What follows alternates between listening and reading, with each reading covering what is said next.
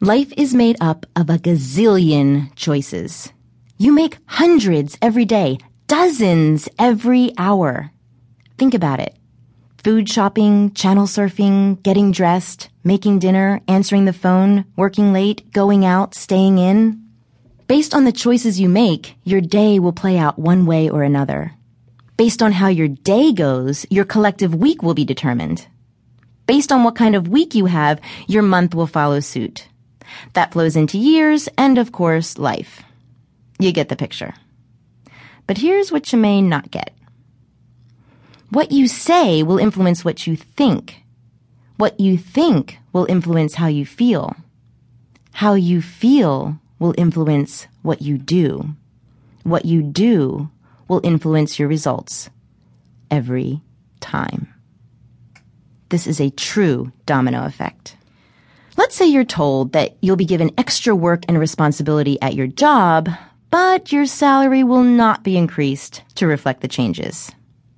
You choose to say, oh, sh, which makes you think, I'm being taken advantage of, which makes you feel victimized, unappreciated, underpaid, and miserable. Which makes you show up at work with a scowl on your face, no initiative, and a chip on your shoulder the size of Gibraltar. Which results in you in your boss's office getting an attitude adjustment written up or fired. Domino. Domino. Domino. Domino. Domino.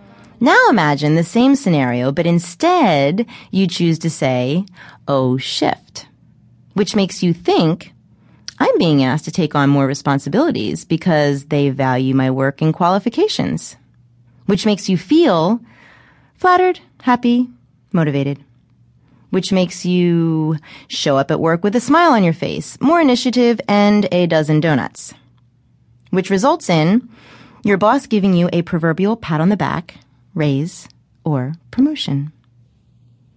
Groovy, huh? Saying oh sh is useless.